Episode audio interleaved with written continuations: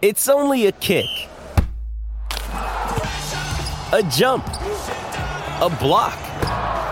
It's only a serve. It's only a tackle, a run. It's only for the fans. After all, it's only pressure. You got this. Adidas.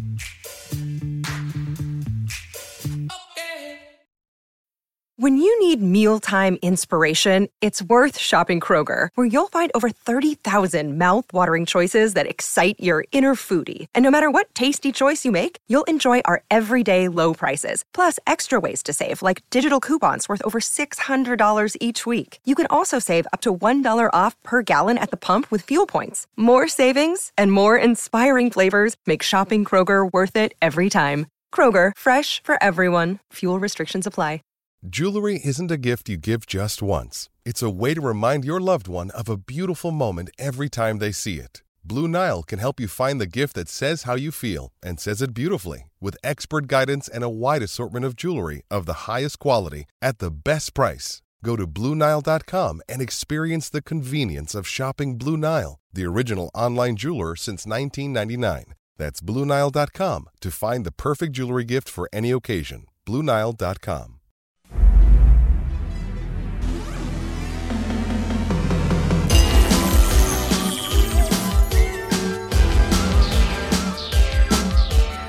the recognized symbol of excellence in sports entertainment.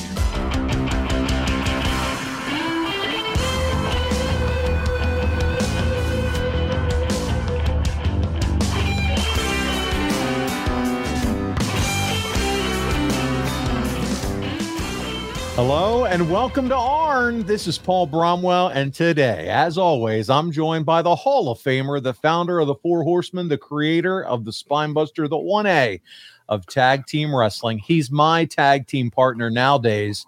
He's double A. He's Arn Anderson. Arn, how are you this week? I like all that gear you got on, buddy.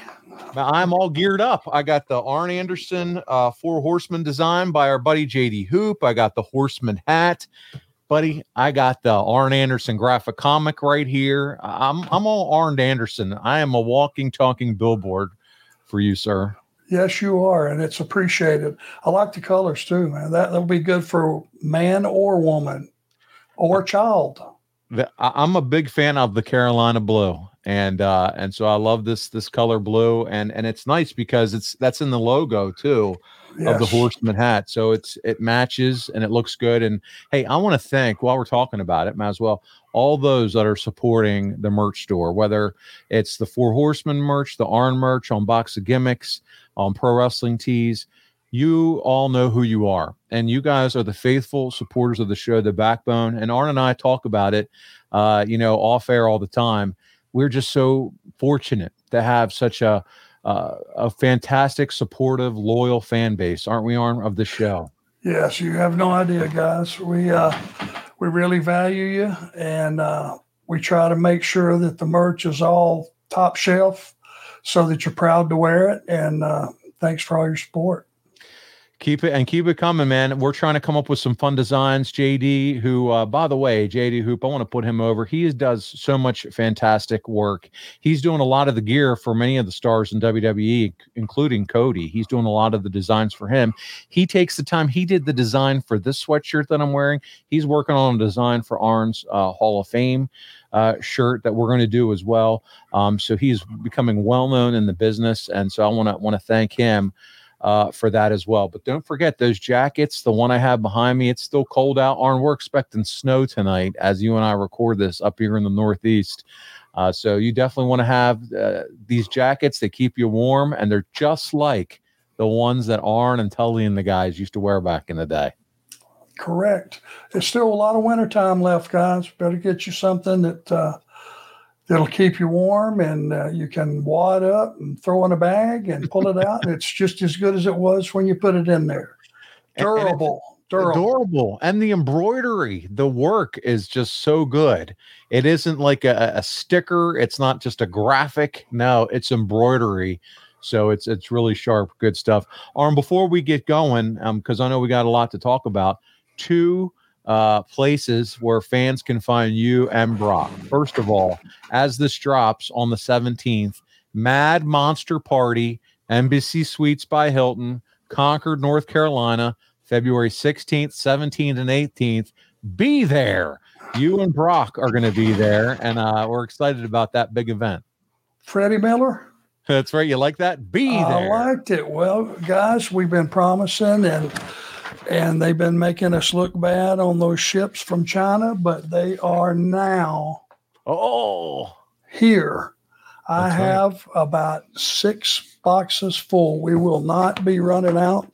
They will be available wherever we are Concord, North Carolina. Mad Monster Con party, Mad Monster Party, Comic Con starts 16th, 17th, 18th. And brother, they got some star power there. Ted DiBiase's going to be there. Kane's going to be there. Hmm. I'm lot of starting to understand why it's called a mod, Mad Monster Party. I, I, Yeah. I didn't know. You know, are are you a mon? Like, what's happening here? Are you part of the monster gimmick here, or what, what's going on? Yeah, you uh, hey, Brock and I are monsters. Just depends on how you how you view that. But uh, yeah, I mean it's uh, it's it's going to be a lot of star power. I think you know guys like Kiefer Sullivan and some of those Jason Patric, Ah, Mr. Twenty Four. Jason Patric, you know all those guys, Lost Boys. That's a great movie. Oh, nice. Okay, that- so there's going to be some celebrities there too, like actors and stuff. Yeah. Not just us. Okay. I like it. That's a very cool concept. I love that. And uh, you never know uh, who you're going to bump into, it sounds like there. So if you're in the Concord, North Carolina area, close enough, couple hours driving distance, go down 16th, 17th, and 18th. Arn, you guys are there all three days. Yep. And Okay. even if you're not in the immediate area, this one is worth the drive. Worth the drive. There you go, buddy. Uh, another one we wanted to talk about too, as we move on, is Dublin, Georgia. Brock's going to be wrestling there. John Schuyler. I'll let you talk about that matchup, but it's Emerald City Fight Night, March the 2nd.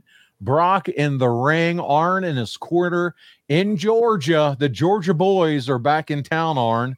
Now talk to me because you said this is a this is a rematch, right? Brock and John have gotten into the into it before. approximately two years ago. Brock was just starting. Uh, obviously, John's a veteran, and on that particular night, he figured a way to veteran his way out of the out of the match unscathed. So it's two years in the making. My friend Laser will be there, and uh, value all the work he does. Doubling as a wrestler, and he's he's really coming along, and a police officer. So we pay tribute to the to all those duties that uh, he's pulling off. I don't know how he does it, but we certainly respect you and all the other police, you know, and and EMTs and first responders and everybody across this country. We we value you. We need you, and I'll get to hug his neck. He will be there that night, but mostly we're we're going to be there early, and we're going to have plenty of comic books and all kinds of pictures and other stuff, t-shirts, and uh, anybody that's wanted anything, you want to see it firsthand and get it, it'll be available. There you go, Arn. You mentioned the comic. I know we've we've already shown our copies. If you're watching on YouTube, which by the way, subscribe on YouTube. You get to watch the video version. Arn and I, I are holding up our copies of his new uh, comic book, which he will autograph for you. He has plenty of them with him. If you don't have a copy, you don't have to wait on Amazon. I know they're up for pre-order, uh, Barnes and Noble, etc. But I did want to mention Marcus and I, Marcus D'Angelo, who's social media, and myself both were fortunate enough to make a little bit of a cameo in the comic book. And what we decided to do was we put our pictures that were uh, the graphic drawing of ourselves as our Twitter or X profile. So uh, just for fun, we thought, you know what, why not snap our pictures and put them as our profile pictures uh, for fun? But for those of you that want to go out and look at Twitter and see what they drew of me, first of all, they gave me a chiseled jawline. Uh, man, I, I wish I looked that good but just another fun little Easter egg in this awesome, awesome graphic novel. Uh, Arn, have you heard any feedback uh, so far on it? Most people are saying it's uh, it's a one sitting read. Okay. They sit down and read the whole thing, Yeah. you know, and which must have them hooked and they must be enjoying it to say that. That's the, you know, a couple of things in there they did not know about my childhood and which may help some folks out there that don't necessarily grow up with a mother and father present. Grandparents are the superstars of that particular part of the book. Yes. Um, my grandparents raised me, and I'm sure a lot of people listening were raised by their grandparents, and they deserve medals of honor. That's for sure. So there's something in there for everybody. It's an easy, simple read. A lot of people will will uh, understand the uh, the characters that are in there back from my time starting, and yeah, you and Marcus figured a way to wiggle your way into infamy. Listen, there is something to be said about reading it in your voice, which we all can do now. We've been listening to you on however many episodes of the podcast and cutting promos for years and everything that you've done great in the ring. But there's something about sitting here, opening a comic book, reading it in your voice, and then seeing the pictures that bring it to life.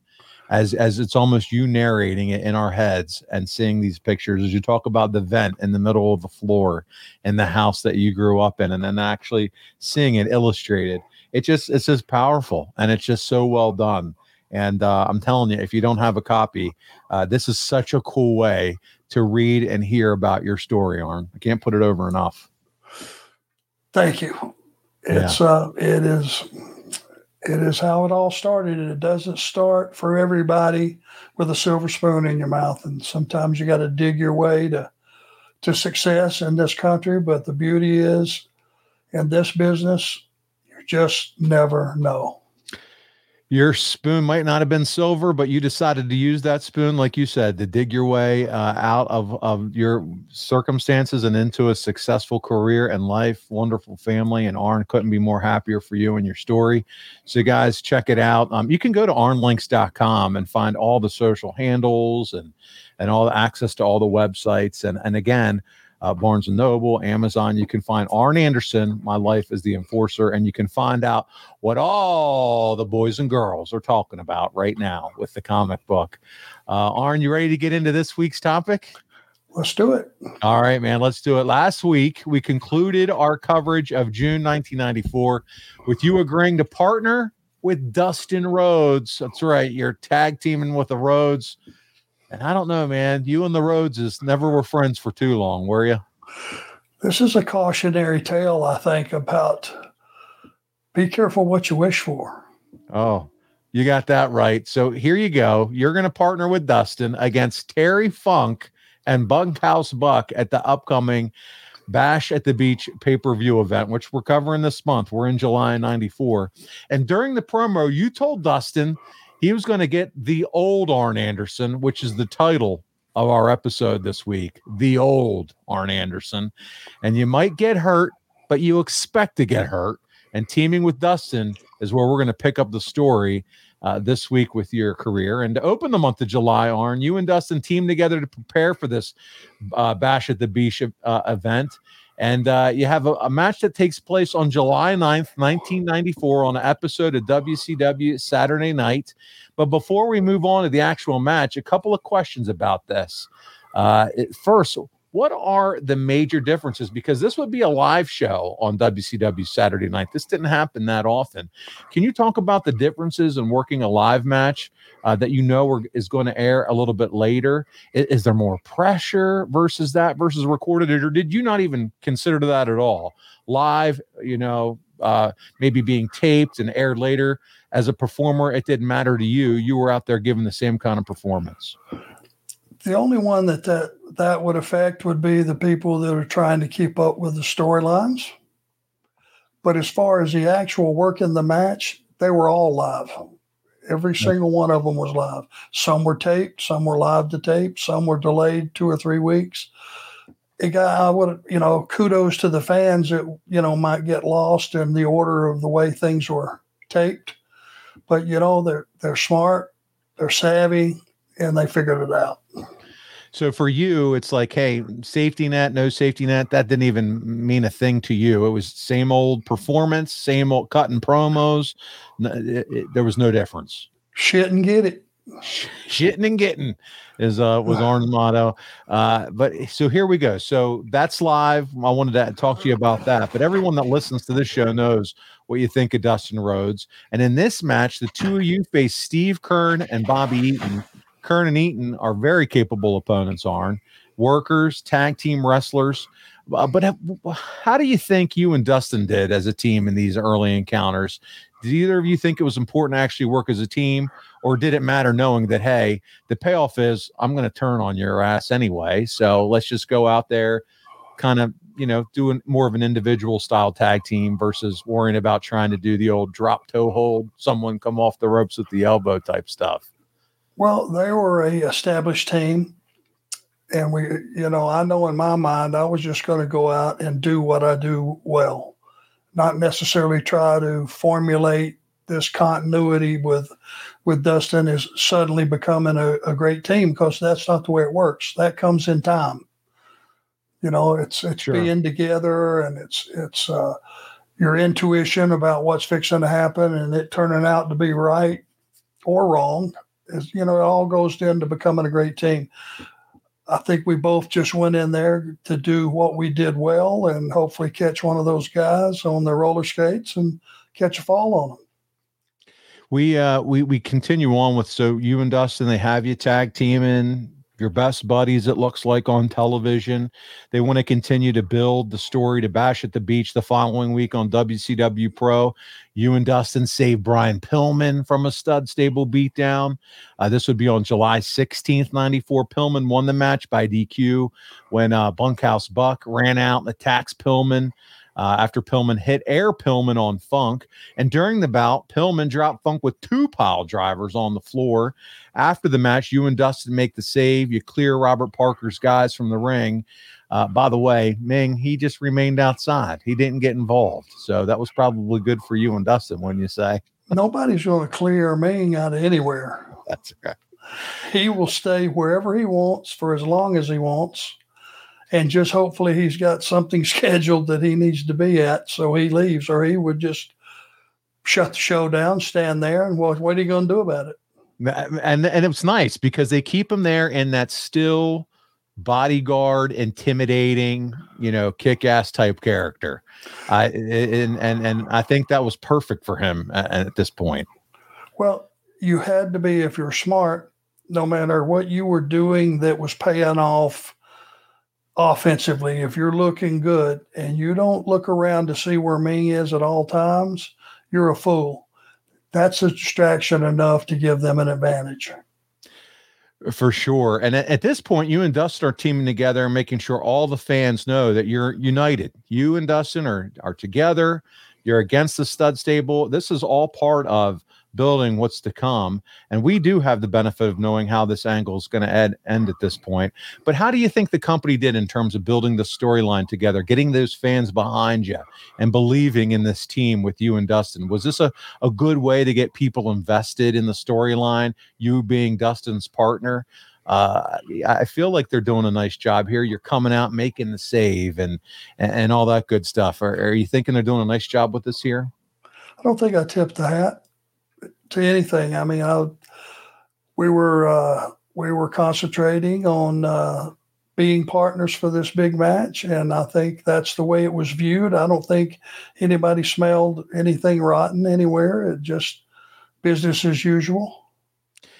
One of our, our listeners, John Hayes, put it best on Patreon about Ming. He said Ming was basically Oddjob from Goldfinger. Remember the James Bond movie? That's that's who his character was at this point. Pretty much. Yeah. Yeah. Uh, we have a fan question. It comes from Bryant Haremza. He wants to know more about Colonel Parker. He said Colonel Parker would wrestle occasionally on the house shows this month here in July. Do you think the fans of WCW got to see the full talent of Robert Fuller, or was he not allowed to be uh, his full self as a performer in WCW?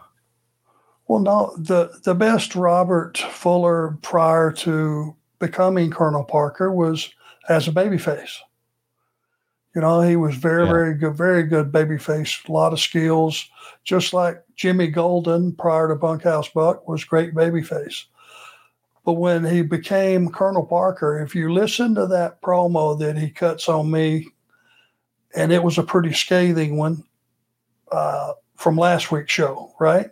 Yes. He cut a pretty good word. Listen to the verbiage and listen to, I mean, go back and listen to it and see how entertaining it is and how he never misses a beat. He doesn't, he doesn't do anything that's not flawless for that character.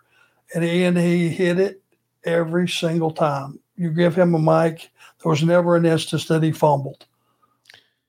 Um, we're going to get to uh, what happened at Bash in the Beach with the turn and your match. Uh, but before we get to the pay per view, we do want to mention arguably a more important event than the Flair Hogan Dream match that we're also going to talk about at this event uh, for the WCW World Title, and that was Vince McMahon this month was defeated.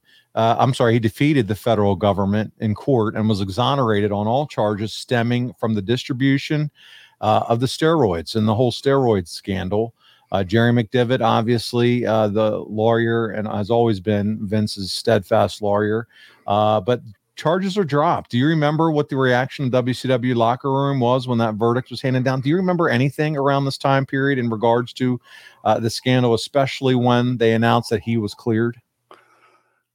I have no idea what I thought at the time. I know I was getting ready for a big match in my career. Yeah. And that overrode anything that was would possibly happen or didn't happen or what happened.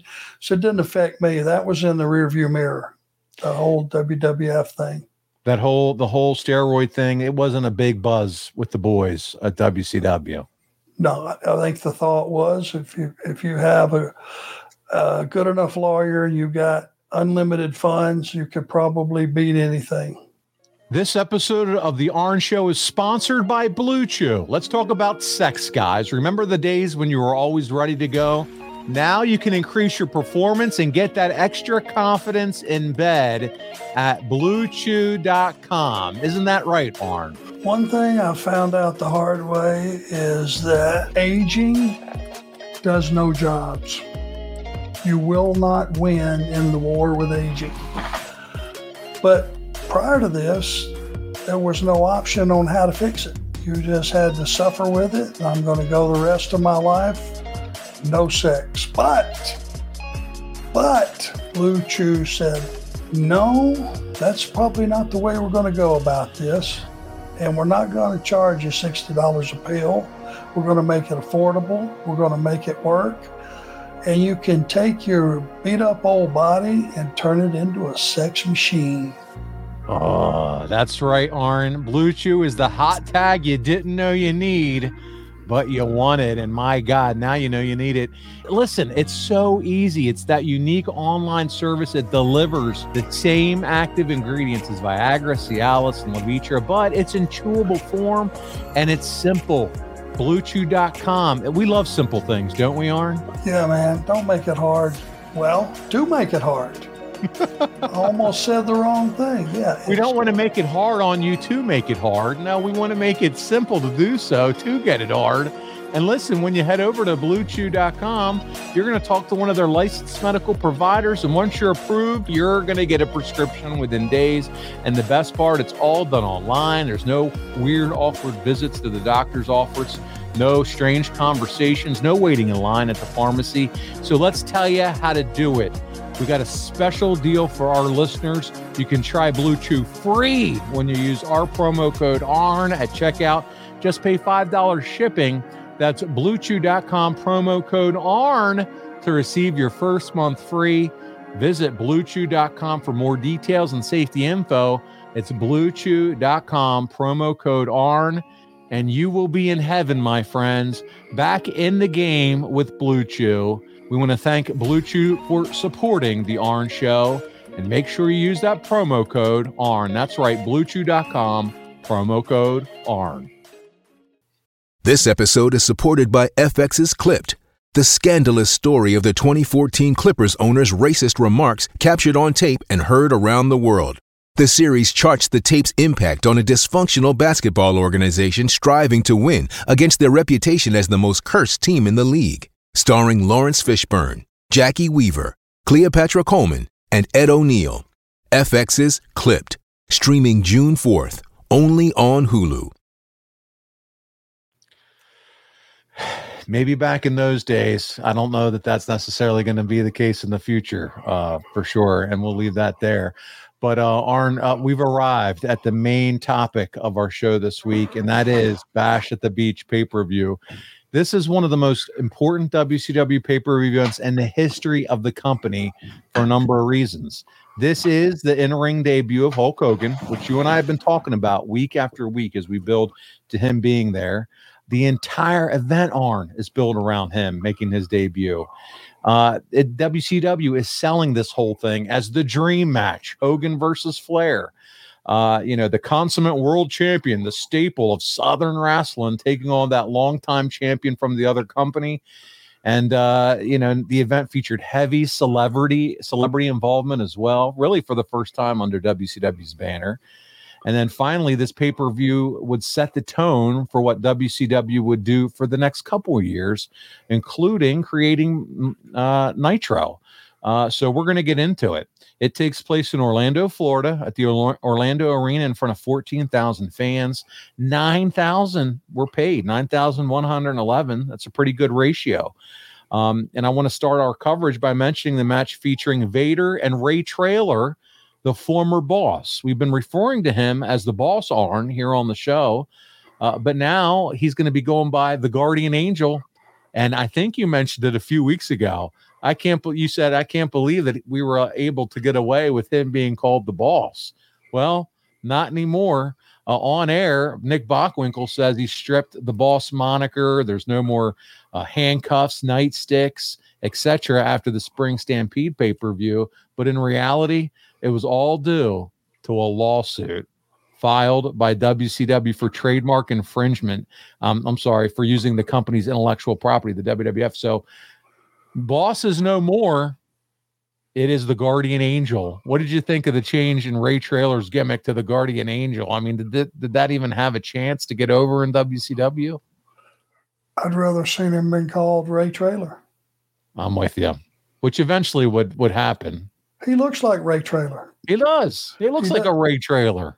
He doesn't. When when I hear Guardian Angel, I think of the guys up in New York that do a lot of good patrolling the streets.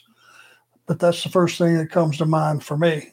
Yeah. Uh, I know looking at that matchup on paper, that was more exciting than what you called Ray Traylor. It says we're trying. We're still trying hard to make you think his gimmick is still a nightstick guy. No, just let it go. It's time to let it go and move on. Quit clinging to the big boss man character. Well, yeah, because he's a good enough performer to pull it off without it. Yeah, right. Let's just give up the nightstick crap and and and all the yeah. I'm with you. As for the match, Vader tried to use a retractable nightstick given to him by Harley Race, but the Guardian Angel knocked the nightstick out of his hand, picked it up, and got caught by the ref. The match ended in DQ Arn and allowed the feud to continue in the next several months.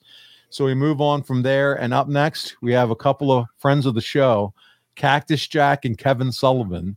They lose their tag team titles to the team of Pretty Wonderful.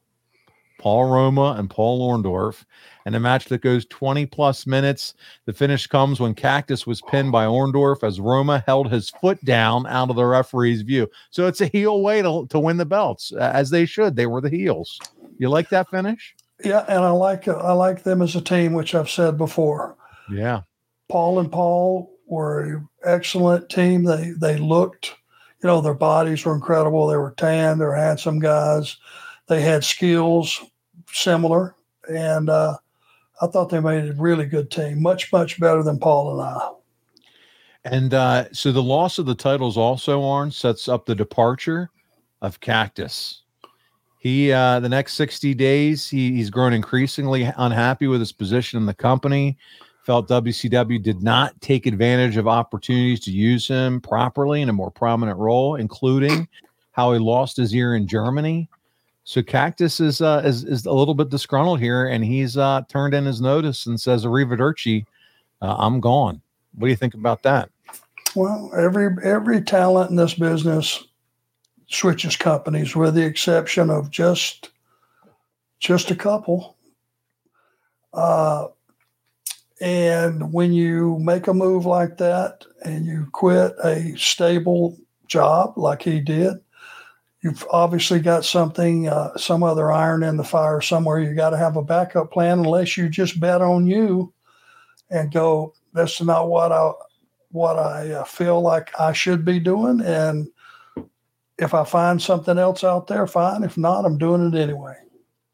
It's got to be something too, where frustration just fits sits in, where you feel like you're banging your head against the wall. Maybe Cactus going the creative, whoever, whatever that looks like, the bookers, I don't know, back then in WCW, but saying, hey, first of all, I had the ear come off. You didn't want to do anything with that. Maybe I, he's had this idea, that idea, and feels like he's kind of banging his head against the wall. And for a guy like that, who we've now come to find out is a genius, really, when it comes to creative thought and idea, uh, obviously an accomplished writer. To your point, it could have been I'm going to bet on myself. I, I, feel like I, you know, obviously WCW doesn't have real direction with me, and that can honestly happen to guys where they just get kind of burned out uh, with a company who, who, doesn't really have the same view of them uh, and their character as they do of themselves. Well, maybe he was smart enough to see in advance the direction of the company that was going to be Hogan, Hulk Hogan. Yeah, bingo. And, and you know you're going to be way down the. Uh, way down the uh, you know ladder as far as importance and time to go. It's unfortunate because as we play armchair arm, armchair quarterback, how fun would it have been to see a babyface Hogan against a really ramped up, crazy, really heel Cactus Jack? There could have been to me. There could have been money eh, as a fan in that feud if they built it the right way. I don't know a maniacal psychotic cactus. I never thought about it. Mm. I know that there was going to, you know, even though Hulk Hogan walked in the door as Hulk Hogan, his opponents had to show you on our television show what that means. They may have seen him on WWF, but when he comes to a different company that has a different style by and large, we have to show him what he's capable of. I don't know if necessarily, maybe, maybe, and possibly working with with Jack. Yeah, you know, he could have pulled it off. You'd have to see what that chemistry was. Yeah, attacking him in parking lots, being a little bit more violent than what we're used to seeing with Hogan. It could have taken it into a fun direction, but we'll never see it. TJ Stevens, by the way, TJ, shout out, longtime listener of the show, friend of the show, friend of mine. He said, Did you know at this time that this was it for Cactus Jack? If so, what'd you say to Cactus on the way out? So, Arn, did you have any, remember having any conversations with Cactus around this time? I don't know that I necessarily knew that was his last show. I don't know that I, and if I didn't know that, I wouldn't have said anything. Uh, obviously, there was nothing to say. It was just business as usual, another big show. Um, I don't remember if I knew that he was leaving or not. Okay. Yambag Jones, our resident funny man and shit disturber of the Arn Show, he says by the end of '94, who would you who would you have guessed had a higher ceiling in the business, Dustin Rhodes or Cactus Jack? Ah, I thought Dustin had a very bright future. I mean, he's wrestling royalty. He's a Rhodes. He's young. He's he's healthy, and he's picking it up. You know, he picked up. He's a Ricky Steamboat type wrestler. He's a wrestler. It's not a gimmick. It's not a, you know, he can, he can. Yeah, he's a natural. And whoever gave him that, if it was his dad, wasn't being pompous. He saw what we all saw. He was a natural, and he is a natural. He still is. He's still wrestling when he from time to time, and he looks great. You bet. And he's competitive with mm. these with this group of guys. Just not easy. Let's talk about him a little bit more because you and Dustin take on Terry Funk and Bunkhouse Buck in a tag match. And buddy, you turn into old Arn Anderson here, pal. The match begins with you and Terry in the ring exchanging collar and elbow tie ups with neither of you gaining the upper hand. Someone should have been waving the red flag at this point, but instead, Dustin tags in and works the next eight or nine minutes completely on his own. At points, you try to help him, only to be pushed back to the corner by the referee because you're not the legal man. Finally, Dustin takes Funk and Bunk out long enough to make the hot tag to you. And when he does, the 11,000 fans respond with a huge pop. You have him in the palm of your hands, Arn. Huge pop. You hit the ring. As the crowd settles down, you take the wind out of the building. When you grab Dustin and hit him with the DDT and put Terry Funk on top of him for the win. And there we have it. The old Arn Anderson is back. Arn, talk to us about this match and the way you guys perfectly executed your heel turn. The crowd was completely invested. You had him. You had him, dude. They were in the palm of your hand. And, and what does that take from a performance standpoint? I mean, the execution, and I know we can't watch clips anymore, was absolutely perfect. And here you are back where you feel comfy working heel, man. The hot tag that never was. Mmm, so good. Well, you have to have, like you said, I think Dustin worked about eight or nine minutes. Yep. And a lot of that, I would suggest to say that probably the last five or six was him digging the tag and he was in trouble. Uh, and you got to let that build, let it build, let it build. Is he? And something that's a lost art these days, getting one member of a team so beat up and so down, it's a possibility he's not going to tag. Imagine that as a as a thought process. You know, a lot of people just sit there on the edge of the seat waiting on that hot tag. Well, what if things are so distressful that you, there might not be one? Now there's a whole different other train of thought. Uh, and you're right. You know, t- to not be a baby face, but at least having Dustin set the tone for that hot tag when I remember that as clear as anything. When he tagged me, place popped. And I mean popped. And I came in, fired up, I got this, and then stuck him with the DDT, served him up on a platter, one, two, three, and then I got heat afterwards, right? Didn't, Oh, didn't we break broke his arm, didn't we? Yeah, so I know I'm, I'm going to talk to you a little bit about what happens here. But Arn, you know, as you were talking about that, I'm sitting there. You know who I'm thinking about? The Rock and Roll Express. Ricky Morton mm-hmm. used to come in and take that. The magic of them was Tim taking that beating, had every schoolgirl in the crowd screaming and crying until they finally got that hat tag to Robert Gibson. That was the magic and the beauty of teams like that back in those days, and what made tag team wrestling so fun. Need your partner. Yes. You need him. It's not if, that you want him sometimes, but you need him if you get in trouble. That's the whole thing that makes tag wrestling so fun to watch.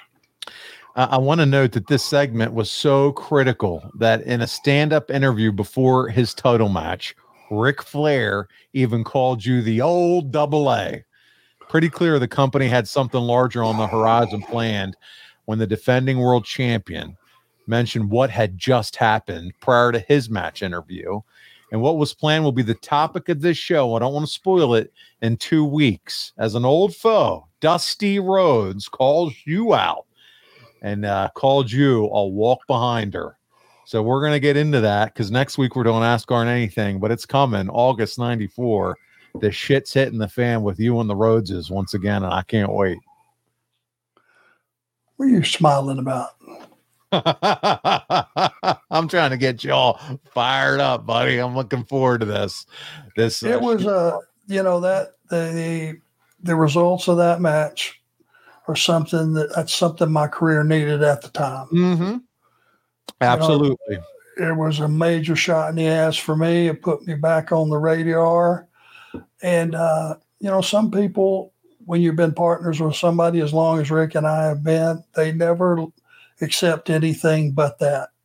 Yeah, You that's know what they I mean? want to see. That's right. And I think they had a big sniff of uh, more to come. They did. They got a taste, and and of course we have uh, a couple questions here from our listeners.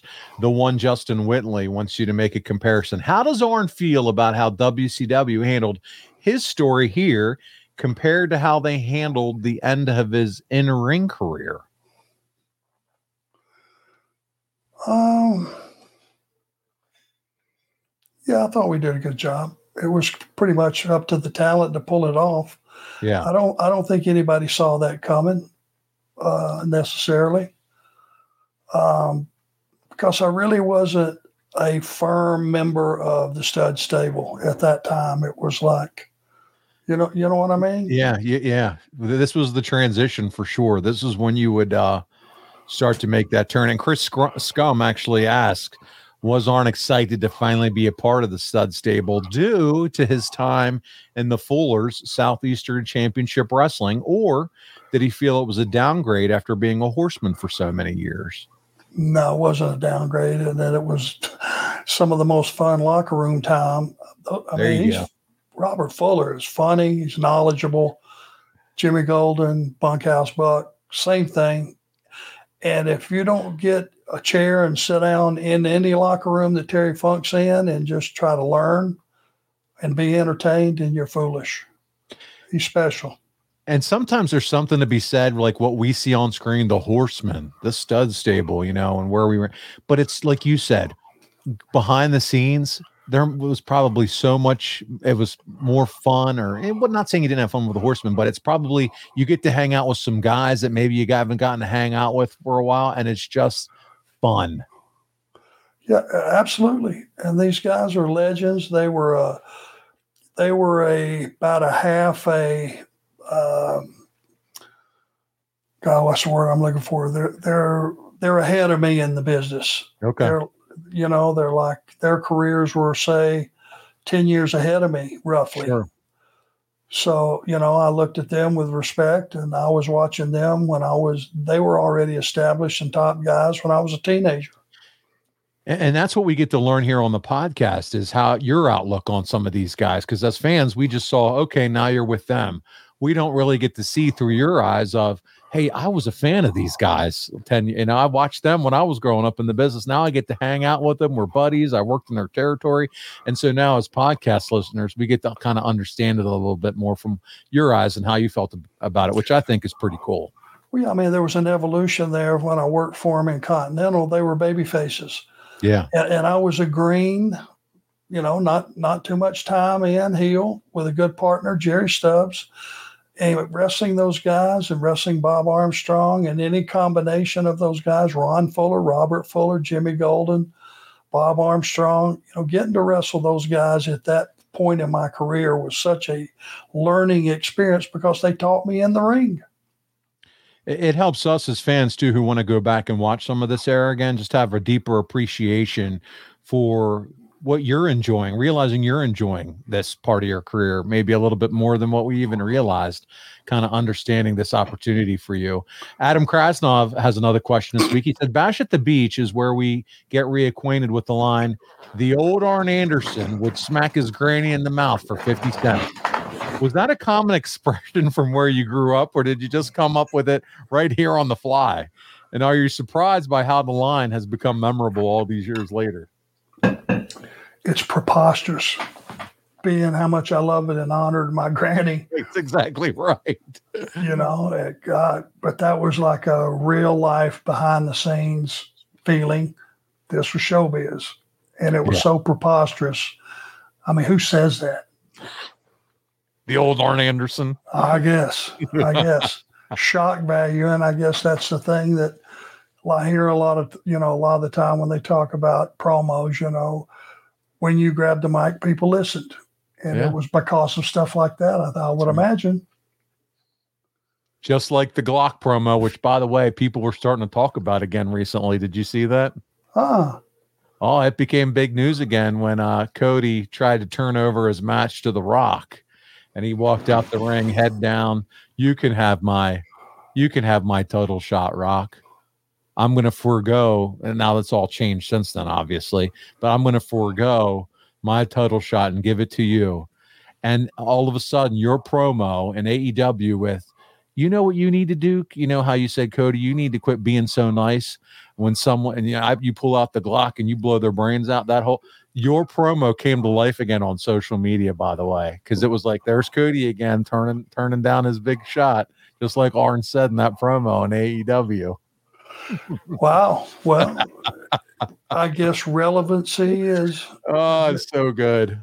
you know, it's it's these things once you put them on film or put them, you know, Yeah, on- on TV. It lasts forever. You got it. Yep. Your promo became a thing there for a while on social again. Arn Anderson was right when he said it. Cody's being passive again. Here he goes. Arn told him what he would do. He'd pull out that Glock and blow their brains out on the on the concrete. But they've already adjusted their storylines because the crowd, I know we're going off topic here, had a shit fit when they realized that Cody was going to step away and not take the match at WrestleMania. Have you heard any of this? And now they've moved it back to to, to Cody versus uh, Roman at WrestleMania. Yeah, I try to to not comment on things I have no I- control over. I understand. I understand. It's, but it's, but it's but yeah, I mean it's that's that's the thing about wrestling fans. If you listen to them, they will tell you what they want. The bingo. only mistake you can make in this business is not listening to them. That doesn't mean you let the wrestling fans govern your company and book the company for you, but you better listen to what they're thinking and what they like and they don't like and what they're going to buy and what they're not going to buy because they'll tell you. You just got to be smart enough to listen. The New York Fed just announced that credit card debt hit $1.13 trillion.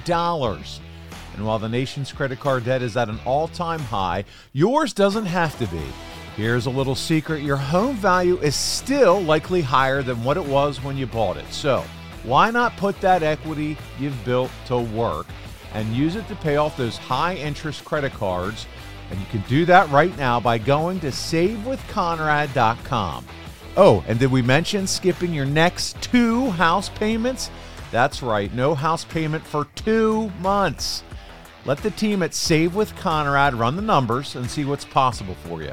Give them a call at 888 425 0105 or go to www.savewithconrad.com today. NMLS number 32416, equal housing lender, savewithconrad.com. Afford Anything talks about how to avoid common pitfalls, how to refine your mental models, and how to think about how to think. Paula, while certainly you can mess up on a million dollars a year, it is far less likely than it is on $30,000 a year. Right. I would meet wonderful people that were struggling with a budget that was super tight. It was 100% you need to make more money. Make smarter choices and build a better life. Afford anything, wherever you listen. What's up, everyone? It's Reality Steve, your number one source for all things Bachelor Nation and reality TV. Every day, I'm giving you the behind the scenes juice and your info on all your Bachelor Nation stories and also interviewing some of your favorite reality stars. My name has been synonymous with spoilers, but I'm so much more than that. Give me a listen. The Reality Steve Podcast, part of the Bleav Network. Just search B L E A V on YouTube or wherever you listen. You're always going to have one or two or three people or whatever, a small minority that may not like what you're doing, and that's okay. That's going to be anything. But when they're when it is the broad majority, the vocal majority that's starting to all sing off the same sheet of music, you might want to hit a timeout and type, take a look at it and see. Are we Let's doing talk about let's talk about this a little. Yeah, bit. let's talk about this. Let's talk about this. You got it. All right, let's move on here to the main event. Go ahead. Were you going to say something? Well, no, no. I just that's it. I mean, yeah, yeah. I'm with you. Well, let's move on to the main event here uh, of the evening. It's Hulk Hogan defeating Ric Flair for the WCW World Heavyweight title. They made it happen quick, Arn. He's in the company, he's winning the world title. 20 minutes, 54, 21 minutes, 54 seconds. The match was what could be expected. A lot of posing, working the crowd from Hulk Hogan, heelish tactics from the Nature Boy, Sherry getting involved. Yep, that's right. Sherry Martel's here. The finish comes when Sherry tried to interfere on Flair's behalf, and Mr. T prevented her from doing so. That's right, Arn. Mr. T is there carrying her back to the locker room. And they brought Mr. T back from 1985 WrestleMania in for the show. Hulk would make the big comeback. You got three punches, the big boot, the leg drop, and bing, bang, boom, the win for the WCW world title. And we got a lot of questions for you, Arn, on this one. Brad Stanton was inspired by the description uh, that we gave our AFS members for this episode. And he wrote in the description, guys wrote the word dream match was used. What's your opinion on a dream match? An example: Hulk versus Flair without a story or build. Can you call something a dream match if it doesn't necessarily have uh, a story or build? Again, this is just going off the two guys' reputations. I think it's probably the one you thought you'd never see. And certainly not just all of a sudden. You know, there it is. You're in you're knee deep in the angle without any setup or, you know, uh, building towards it, teasing it, all those things. Yeah. Uh, um, Arn, is it one of those matches that you don't necessarily need a story for because it is so big? Yeah, I mean, there's you can look at it two ways. If it just comes out of nowhere and you go, God, I never thought I'd see this one. Maybe two guys pass in the hall, one pops off, the other one turns around, takes umbrage with it, and says, "That right?" And all of you got an angle. You got to oh, like, like to yeah. see that one. Yeah, you know, without a build, and then there are other ones that need to be built because it's just not plausible. Say it's a heel match you can get to that just because both guys are smartasses. Hmm. But babyface match, you know, where the crowd is split half on half and half. It takes some building to let me decide which of these two guys that I liked yesterday equally. Now I got to choose one. Right. I'm with you. I think for Hogan and Flair, because people wanted it so bad, the magazine readers, uh, you know, the wrestler of the 80s, which one was it, Flair or Hogan? It, it wouldn't take too much to make it a dream match, uh, in my mind, just as a fan. So, uh, Alex Paris Redondo wants to know, Arn, how was Mr. T backstage? Do you, do you have any a- interaction with um, old B.A. Baracus from the A team, Mr. T? He was in Hogan's locker room pretty much the entire time. He went to the ring for the match, came back. I don't know that I ever even had a conversation with him. Nick Lenz has a question about the celebrities at the show. Arn, did you get a chance to meet Shaquille O'Neal at the Bash at the Beach? Very personable, very oh, knowledgeable, cool. wrestling fan. Now, did you get a picture with him or anything? I do have a picture. Oh, nice. Yeah, yeah. He's. Very I mean, he's Shaq, brother. He's special. I know, man. You got to get a picture with Shaq. In his business, he is special. Absolutely. You Did know? you ever meet Michael Jeffrey Jordan by chance? Michael Jordan. Um, I think it's just to say hello, and I think it was Barkley is the one that who was really a big wrestling fan, and and I spent a little time out, you know, with Barkley. There was okay one night in Phoenix, right out the back door of the ramp that goes down into the building. If you leave the ramp, it dead ends into a little outdoor bar. Ric was the one that was friends with him. I just was tagging along, but got to spend, you know, a couple beers and hour or two with him and uh, funny guy. Okay. Nice guy, very respectful of our business and as we are of his. I had to ask about Jordan because I know he has ties to Charlotte too. So I didn't know if you had uh, had any. And he was my my my. I was big Jordan fan growing up, so wasn't sure if you got to meet him. Oh well, I mean, he's he's the man. Oh, yeah, yeah, he is. He'll he'll always be the man in his industry. Know? I'm with you on that one. Uh, that's cool that you got to meet Shaq though and got some pictures. The professor, professor, I'm sorry, Drew Landry has a great question here. Did you enjoy WCW turning into more sports entertainment than wrestling? Example. What's that? Example. Well, just the fact that now Hogan's here, Mr. T's coming in, here comes Shaq. More know, integration of outside right. people, stars yeah. in the business. Yep. Yeah, I mean, it was it wasn't too bad, you know, seeing Kiss backstage. That's pretty cool. Yeah, I guess that does lead to cool opportunities, like you just said, of getting to meet some people like that.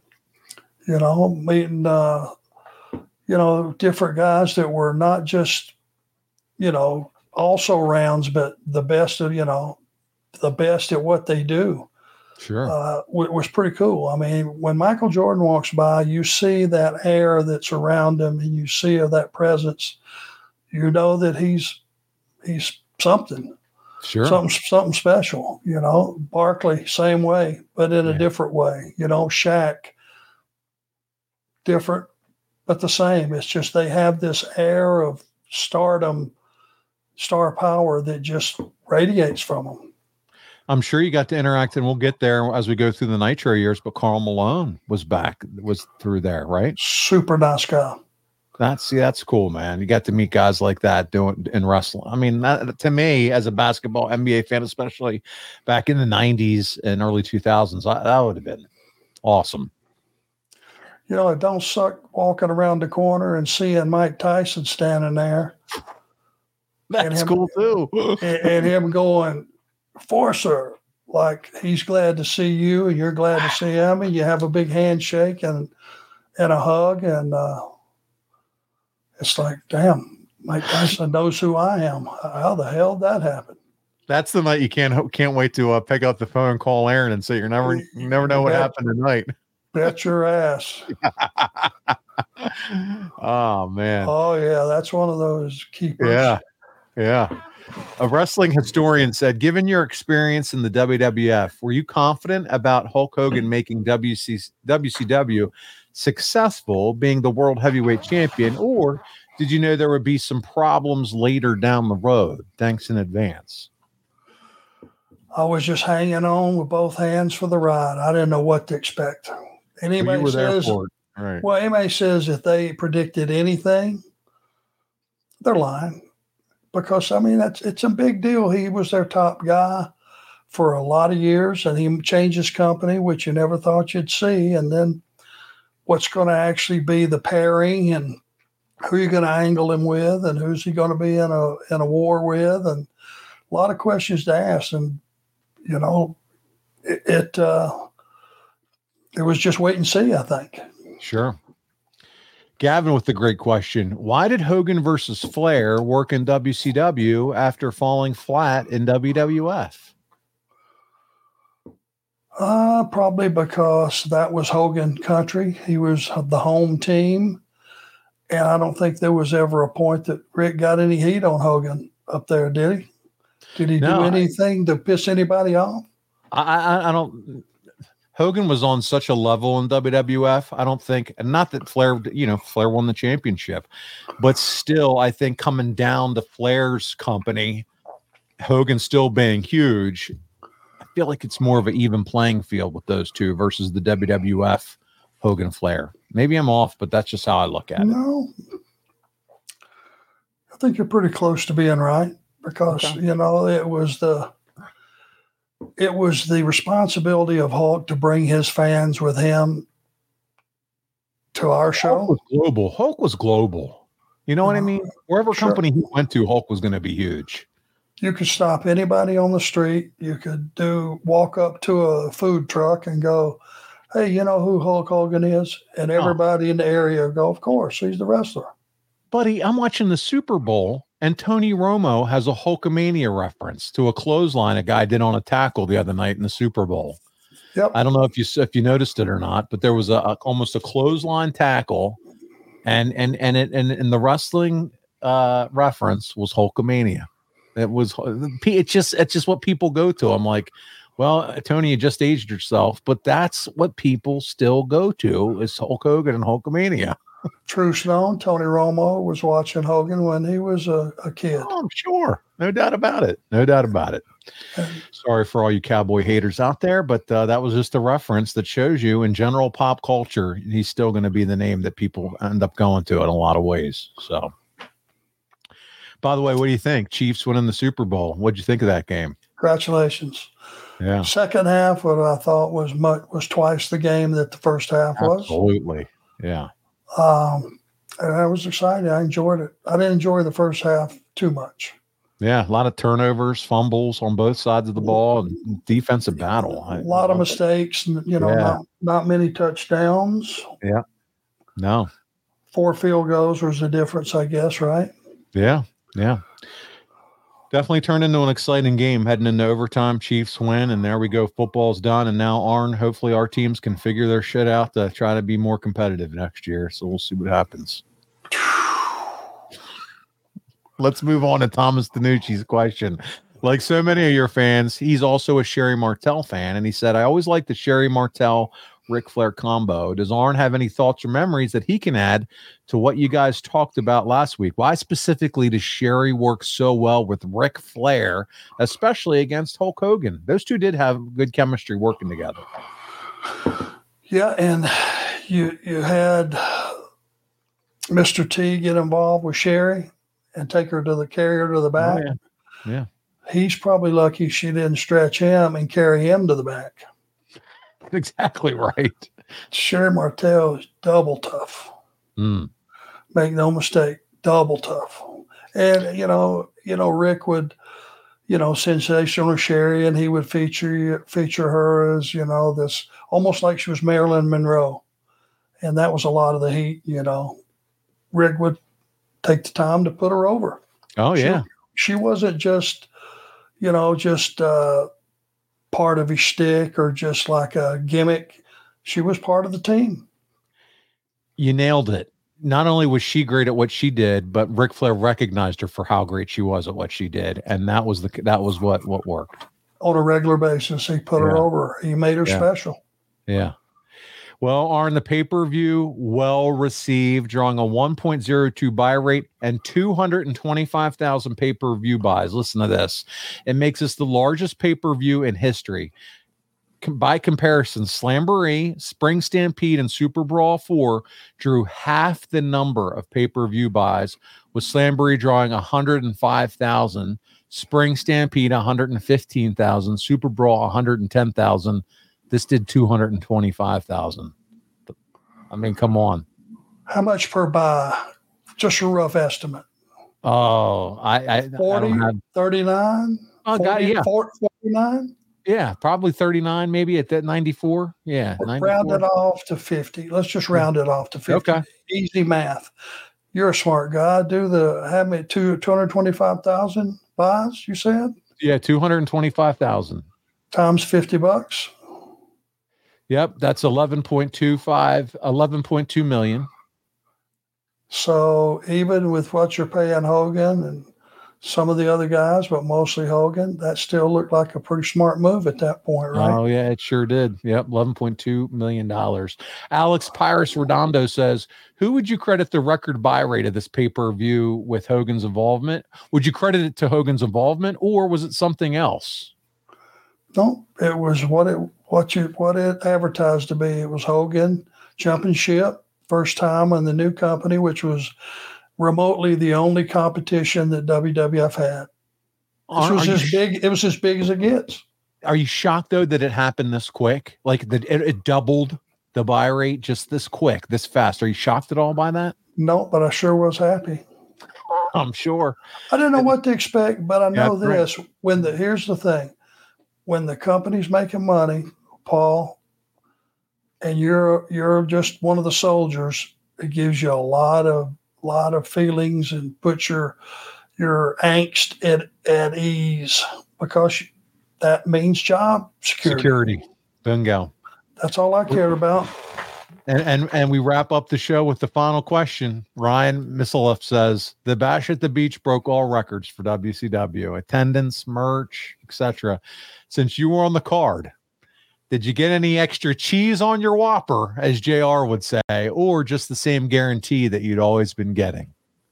Always was the same, same guarantee. Didn't matter. And everyone else's deal, with I would say, with the exception of probably Sting and Hogan. Same. You know, same thing. Even as much as Ric was making, they just had huge downside guarantees, and okay. no matter what happened, they got it. They got their money. Same with me didn't bud didn't move the needle one fifty cents. Not even an extra steak that night. And I was thrilled to get it. That's right. But you knew, but to your point, you felt, holy shit, we're turning things around as a company, which is good. And in the back of your mind, you always knew what your target date was. When does my contract run out? Okay, how much of this do we have till till this thing really gets hot. And if I'm here when my contract comes up and it's business is red hot, that's when you make more money because you resign and get a bump, get a raise. There you go. There you go.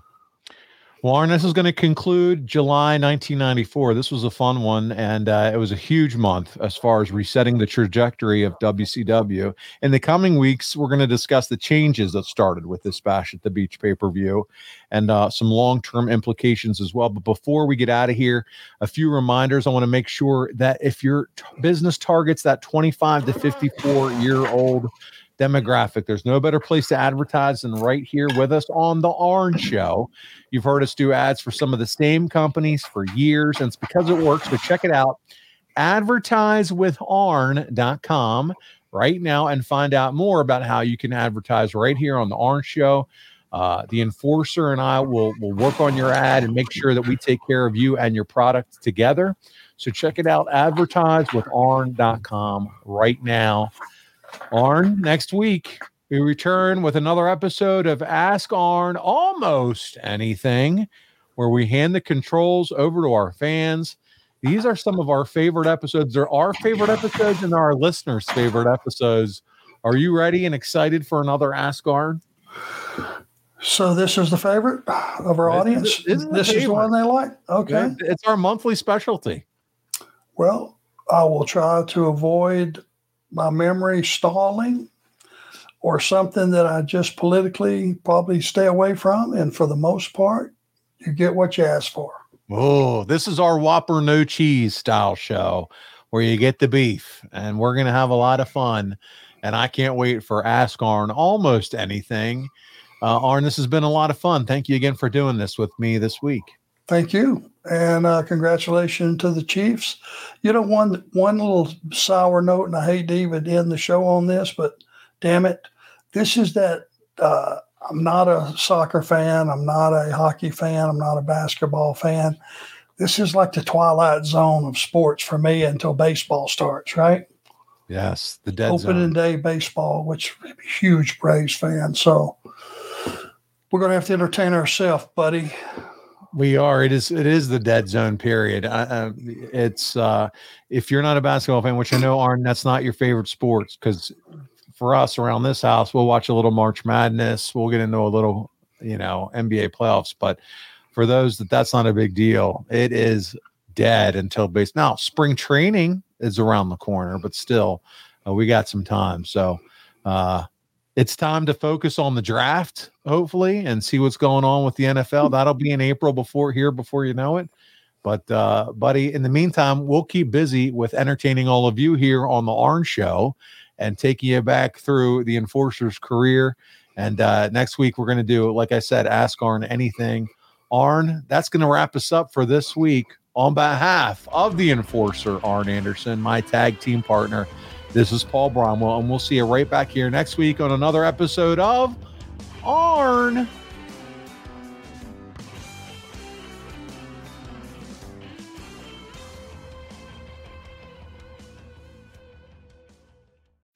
John brings his skewed sense of humor. Jeff brings tips to cut strokes off your next round. Together, it's those weekend golf guys. They'll pay a lot of money to PXG and Titleist and Callaway and on and on and on, right? How many yards do you think you're going to pick up with that extra driver? I think I can get an extra 5 to 10. What if I give you 15 to 20? you pay me more. Jeff Smith right? teaches on the sliding scale. those weekend golf guys, the podcast, part of the Bleav Network. Just search B L E A V on YouTube or wherever you listen.